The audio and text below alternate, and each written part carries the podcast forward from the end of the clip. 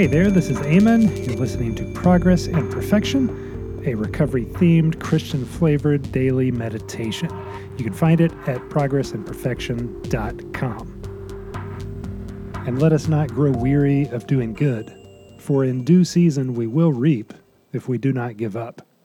Galatians 6 9. Sometimes it's difficult to know what the next right thing is. It's okay in these times to simply do the next thing right. More often than not, there's at least a next thing in front of me. Doing that well is often God's will.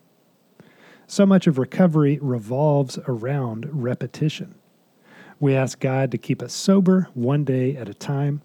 We go through our day pausing for direction when doubtful or irritable. We look for how we can be helpful and make amends when we cause harm.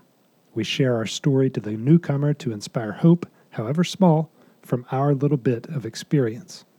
We thank God at night for keeping us sober through the day. The first days I went through the seeming monotony of the basics, it occurred to me that this stuff will get boring, right? Where's the joy in doing the same thing every day? But as we persevere, He is faithful.